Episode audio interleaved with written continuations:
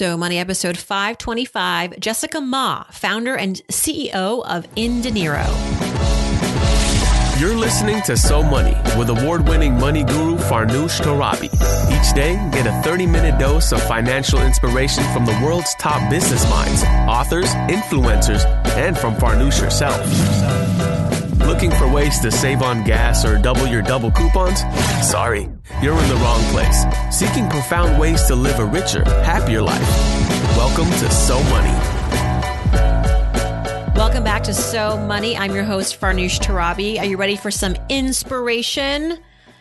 I got it. Today's guest was coding by the age of eight, started her first business at 12, dropped out of high school at 15, then launched her business at 19. Mm-hmm. Jessica Ma is here. She's the CEO of Indinero, the Y Combinator Seed Accelerator called her the quote closest thing they have to a female Mark Zuckerberg. She graduated with 1.2 million in funding from Y Combinator and from there she's been featured on Forbes 30 under 30. Indinero, let me tell you a little about it. It provides accounting and tax services for small businesses and now it's on a streak, but the company went through some serious growing pains after it launched initially in 2012. In fact, Ma fired her entire staff and started over. But three years later, in 2015, she was back and on the cover of Inc. for skillfully rebuilding Indinero to now over 200 employees with an even better business model. So, who is Jessica Ma? Really, I'm serious. How can we be more like her? The steps that she took to bounce back the business after clearing house in 2012 take us there. And the advice her immigrant parents are giving her today to help put life in perspective a little bit and to allow her to make the most of her 20s. Here is Jessica Ma. Jessica Ma, welcome to So Money. You are a trailblazer, only 26 years old, and you've been dubbed the next Mark Zuckerberg, female Mark Zuckerberg. I'm pretty uh pretty overwhelmed to have you on the show. Thanks for coming. Hey, and thank you so much for having me. So wait a minute, you've been talked about as the next Mark Zuckerberg. How does that make you feel? Ah, uh, it makes me cringe a little bit because I'm just trying to be the next Jessica Ma, right? Yeah. I just want to be the next me. it's hard enough being yourself, but then to be compared with uh, one of the most successful, if not the most successful entrepreneur of our century. And, um, but I'm sure you get a lot of inspiration from, you know, just being where you are in, in Silicon Valley. can't, you can't help it. Yeah, that's true. I have a lot of great mentors here, a lot of people I look up to, and I feel like I'm really well supported. You know, looking at your trajectory, you have been kind of a badass, right? I mean, you, I don't know many young girls who start coding at eight and then you started your own business at 12. You dropped out of high school, um, you know, at as a teenager, which we hear often entrepreneurs drop out of college. Not everyone drops out of high school. You're sort of ahead of the curve there. it sounds well, like you just do whatever you want. Yeah, I guess so. Uh, I mean, to be fair, I, I do what I think is best. And I dropped out of high school to go to college. Um, and I, I studied computer science at Berkeley. So um, I didn't just drop out for the sake of dropping out. I thought high school just wasn't a great use of my time. And wow. I'd get a lot more if I went to college. So I'm really happy about that decision. Um, and I just really wanted to start a company young because I knew that if I went into the workforce, it'd be really hard for me to get out. I'd just get comfortable. I would enjoy having a salary and not being starving and sleeping on a sofa. And with Indinero, which is my business, um, the early days were just that. Like we were rationing um, our food budget because we just didn't have enough money, right? So we had like a $15 for, you know, for two meal budget. And, um, you know, we couldn't, I remember going to Costco and not being like, able to buy the pickles for a meal because we go over the per meal budget we set for ourselves. That's how cheap we were. And today it's a lot harder to maintain that frugality. I mean, we have 200 employees, um, and we're um, you know, we're a few years into the business now. So it's, it's really, uh, it's really night and day. I want to talk about the frugality. I've read that you yourself, while the company has having maybe a harder time staying frugal as it's growing, but you yourself very much espouse um, frugal tendencies. And you might not assume that of someone who's a Silicon Valley entrepreneur who gets all this press and you're growing and you're very successful. You might want to spend a few things on yourself once in a while and splurge and drive the Tesla that's not necessarily you. And we'll get to that because I think that's really fascinating. But talk more about inDinero. So was this always your passion to start an accounting software business or more you're fascinated by the technology? Like what drew you to this? Um, doesn't seem like if I had a brilliant idea, it's a brilliant idea, but it maybe isn't maybe like my passion to do this, but was it your passion? Yeah, well, I'm passionate about a few things. One being I just love the idea of being with other passionate entrepreneurs. And inDinero is about helping other entrepreneurs grow bigger and better, more successful businesses. Um, just a step back, we do accounting and taxes for other businesses. So we are their outsourced finance department. We give companies the software and the service to take care of all of their accounting. And it, you're right, it doesn't seem like a really sexy problem, but we're helping uh, business owners and we're also helping them with something else I'm passionate about, which is managing their money better, not just spending all over the place, knowing where every penny's going. And I think that with inDinero, we're helping other entrepreneurs do that a lot better. Um, so that's why that's why I actually really love this business. You had some growing pains launching this, right? Talk about that. I know you've been transparent in the press about it, but that's kind of what has made you even stronger today. But take us back to when times were really tough. Um, well, times are still really tough. Um, I don't know when that'll ever change. I think when I first started, my expectation was, oh man, after we take care of these issues in three or four months from now, my life will be so much better.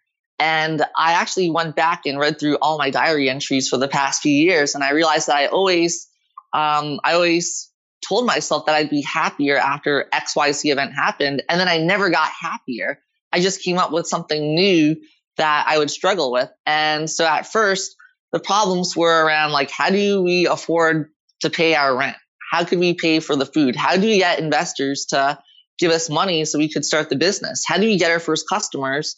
And we got a lot of people to sign up for our first early rendition of the product, but we couldn't get anyone to pay for it. And so we had a fundamental issue there with just our basic product market fit. We weren't solving a painkiller problem. At first, we were giving people an online interface to see how their business was doing, but we weren't actually doing their accounting. We weren't actually filing their taxes for them. So why would you pay more than, you know, a few pennies for that? Um, and today the problems are just on a different scale.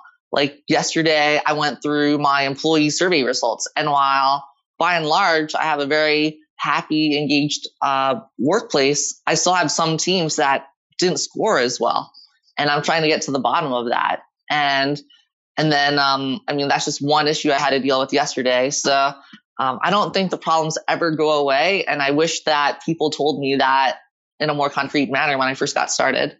Well, there's a difference between being a founder and a CEO. And do you like being a CEO or do you like more the, you know, being in a place of, of big vision leadership, launching ideas, being more of uh, the you know the visionary as opposed to someone who like you just described is more involved in kind of the day to day at some point some founders don't want to be ceos and they don't no longer uh, they resign as ceo do you think that's something that maybe is in your future?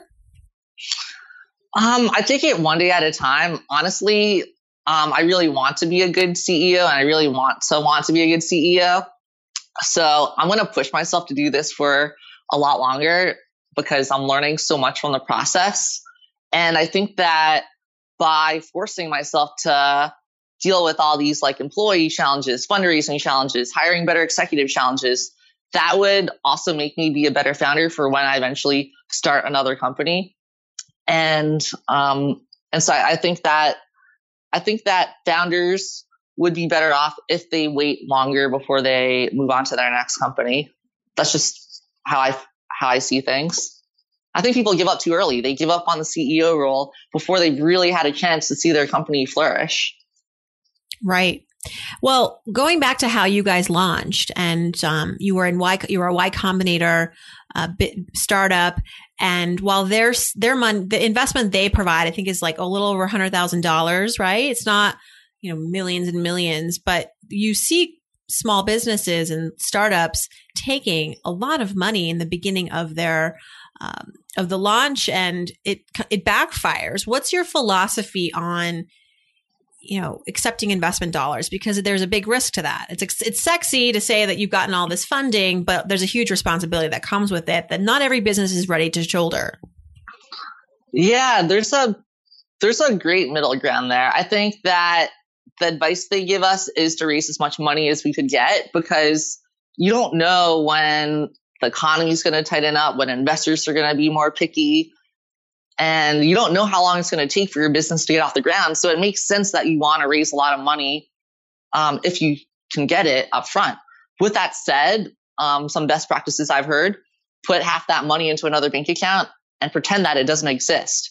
Run your company as if you only have half that money. Um, and also, if you think you need X dollars, raise um, 1.5x um, the dollars you think you need.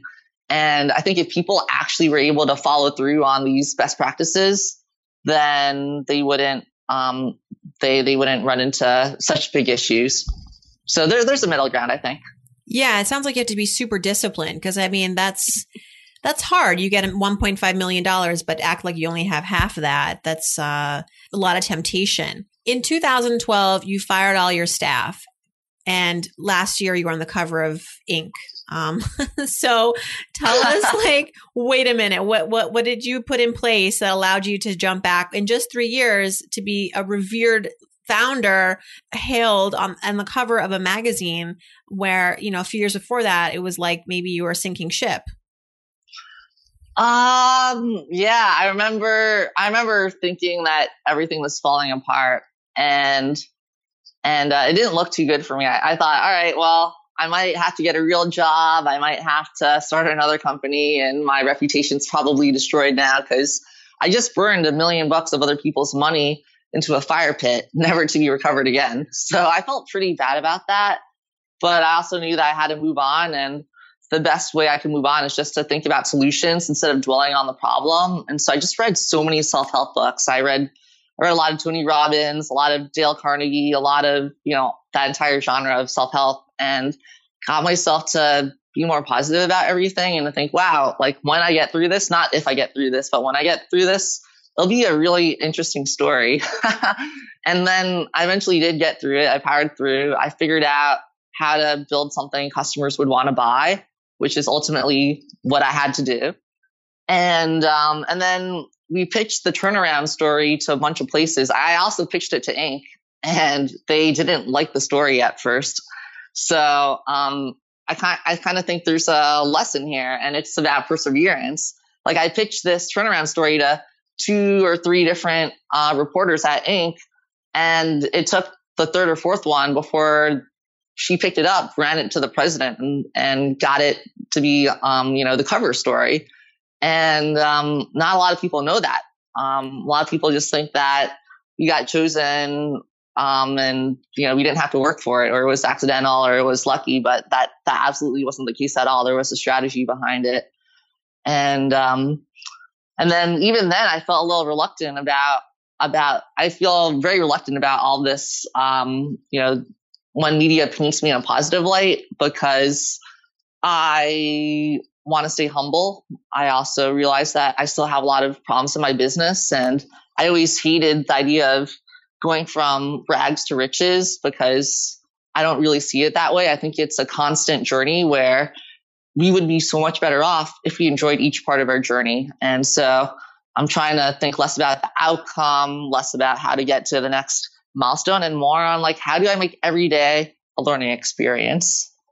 So a little bit of tension there, but that's just how I feel about the whole situation. I'm listening to you. I'm like, when I was 26, did I think like this? No.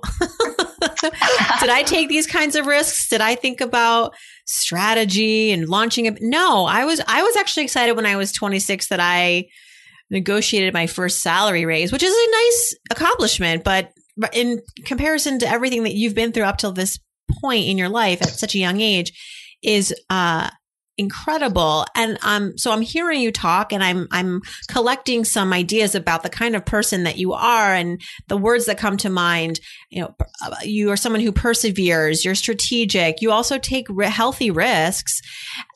Is this nature or nurture? Can you tell me a little bit about the dna of jessica ma and and how you became and how you are the person that you are?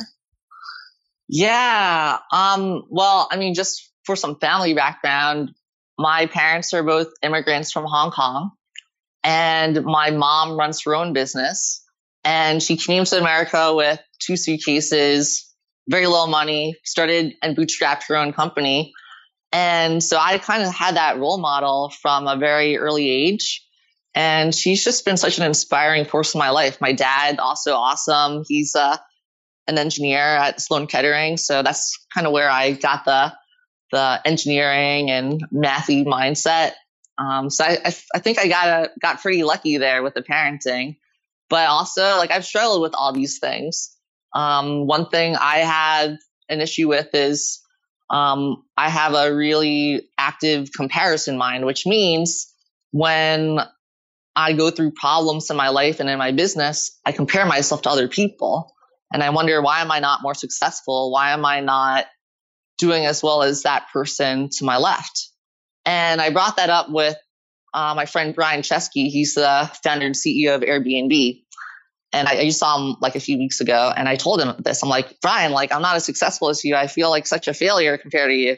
And he said, and he put me in my place. He's like, Jessica, um, you know, when Bill Gates was your age, Microsoft's market cap was less than yours.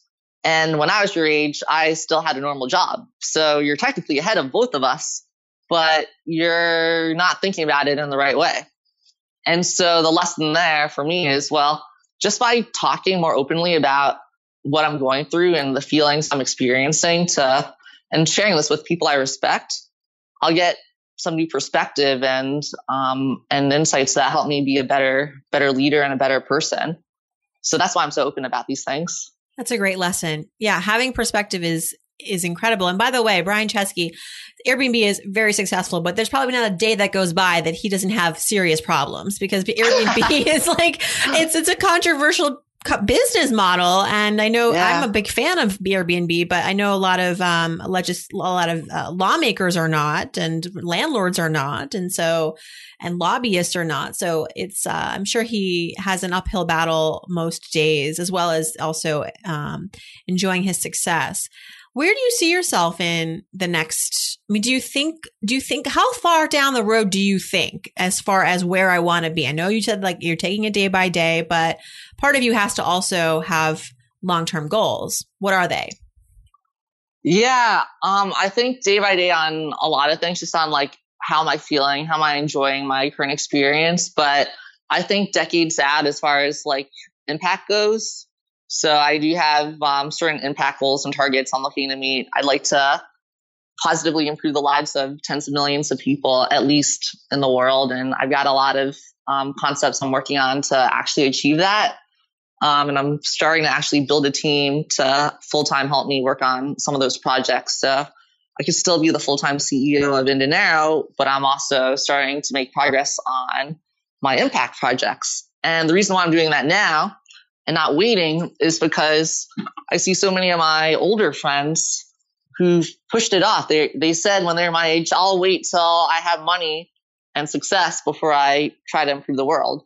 And then when that comes along, they say, I'll wait till my kids are in college. And then after that, it's well, I'm kind of tired. So so it's never a great time to to really make an impact. So that's why I'm getting an early start. Yeah, you've had an early start on a lot of things, including learning how to code.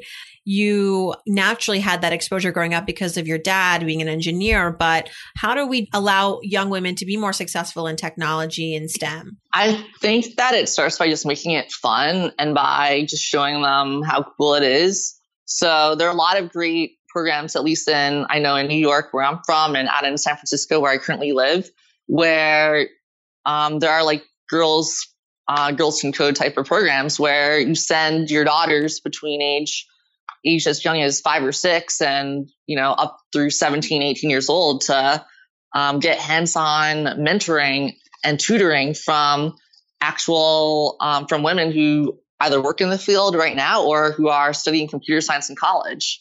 And, you know, you make games, you build cool projects. And um, I have a lot of friends who are mentoring in such programs. And I think that's, that's an actionable thing everyone can do today. Did you feel at the time that you were doing something that was outlier ish? That, like, while all the other girls were maybe taking dance lessons or whatever and you were learning to code did you did you realize that this was you were doing something different i didn't at the time because it just seemed like such a fun thing that i didn't i my mind didn't go there and i think now if if i was if i was a, a 10 year old today i'd be um, in an even better place because there's just so many more resources out there and with all these programs out there with um, with other young girls doing programming, you have a built-in community and support system. So you know you're not alone. Um, whereas for me, although I'm I'm lucky and my mind didn't go there, I I could have I could have felt that as well. So, um, but I'm, I'm, happy about the experience. I mean, I definitely got lucky, and um, and I think we all just got to chip in to really build more of these supportive programs. So take us inside the life of Jessica Ma. When you go home and you're, it's just you and your bank account, you and your wallet. What are the choices that you make and how do you make those choices? You talked about being frugal as a business owner. And I've read too that you are quite frugal in your own personal life. So take us through that, even though some people might think, oh, you've struck gold uh, running this company and you're very successful, but you still have to penny pinch. Yeah, I still penny pinch because I think it's fun um, to penny pinch. And I think I, I, don't really think that's ever going to fully end. So um, a lot of people think I live like a glamorous lifestyle, but it's like I'm just smart about things. Like I use my credit card miles from my business to help me fly first class to Hong Kong, right? Like I don't have to pay any money to do that.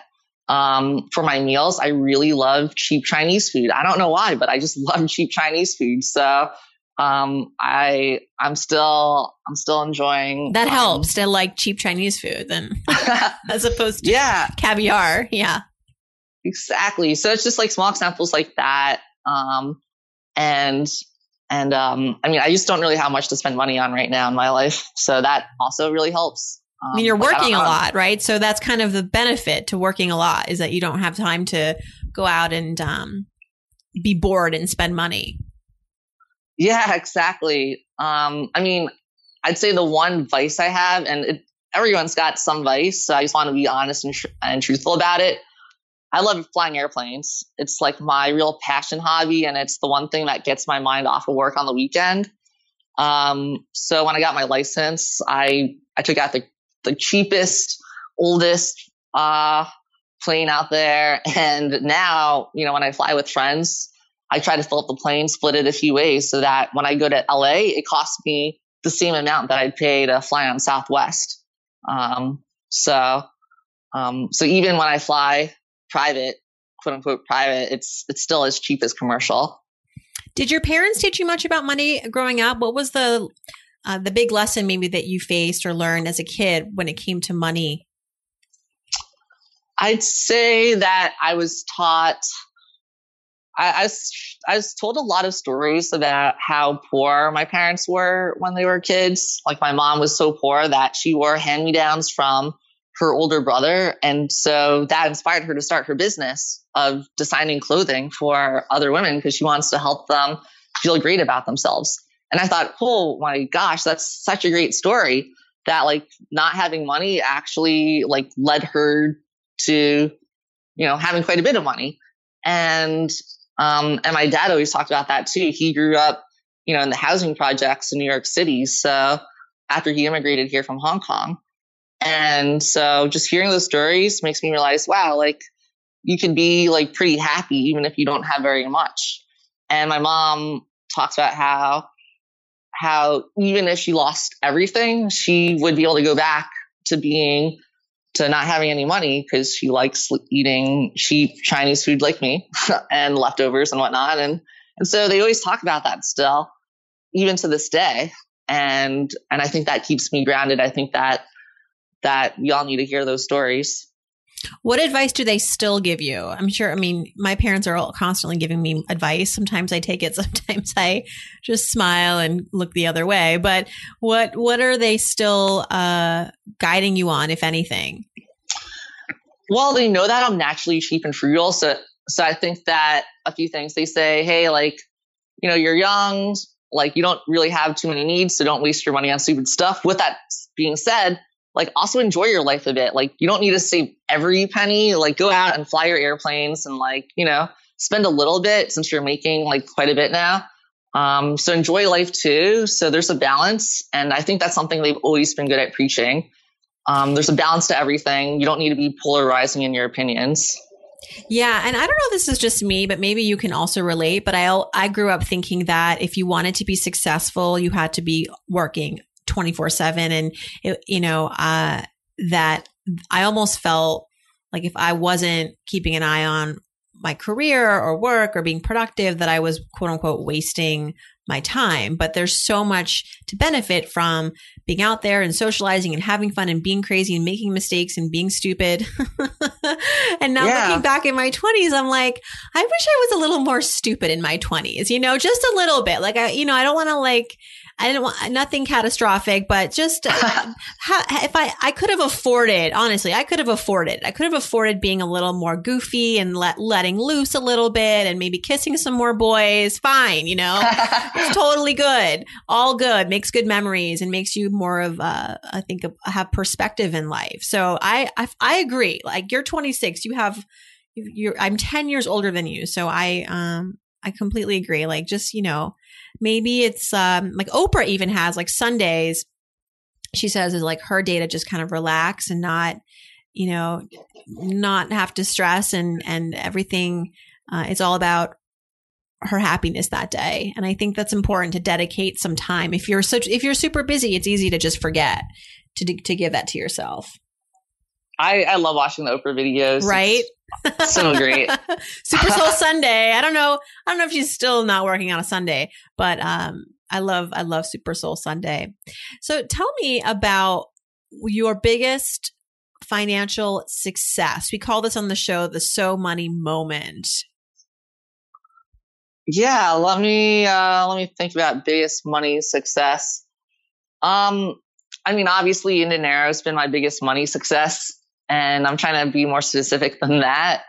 But I think that um, I think we made some really great decisions about three years ago where we decided to really um, to like we decided to invest every penny of profit we made back into the business because I didn't need the money. I didn't really have anything I wanted to buy, and um, and it's just worked out really well for us um, to stay frugal, stay lean, and not take in outside VC money for as long as possible because you know we still like I still own most of the company, and um, I'm not beholden to other uh, shareholders and investors. And I think that was really hard for me to do because all my friends have gone the opposite direction. So I just had to stay firm in my philosophy of staying frugal, staying lean, trying to be smart about how we make our investments and um, and I think that ended up being the right move for us. Well, Jessica, I can't wait for your next move. You are one to watch. Thanks so much for taking the time to stop by the show and and be very candid with us. We really appreciate it and um, appreciate you. And good luck with Indinero and all the rest. Cool. Thank you so much. Thanks so much to my guest, Jessica Ma, founder and CEO of Indinero, for stopping by. Really appreciate her insights. If you missed any of this, just hop on to SoMoneyPodcast.com and download the transcript, the audio. You can also leave a comment. And while you're there, click on Ask Farnoosh and send me your question for the Friday episodes. Thanks for tuning in, and I hope your day is so money.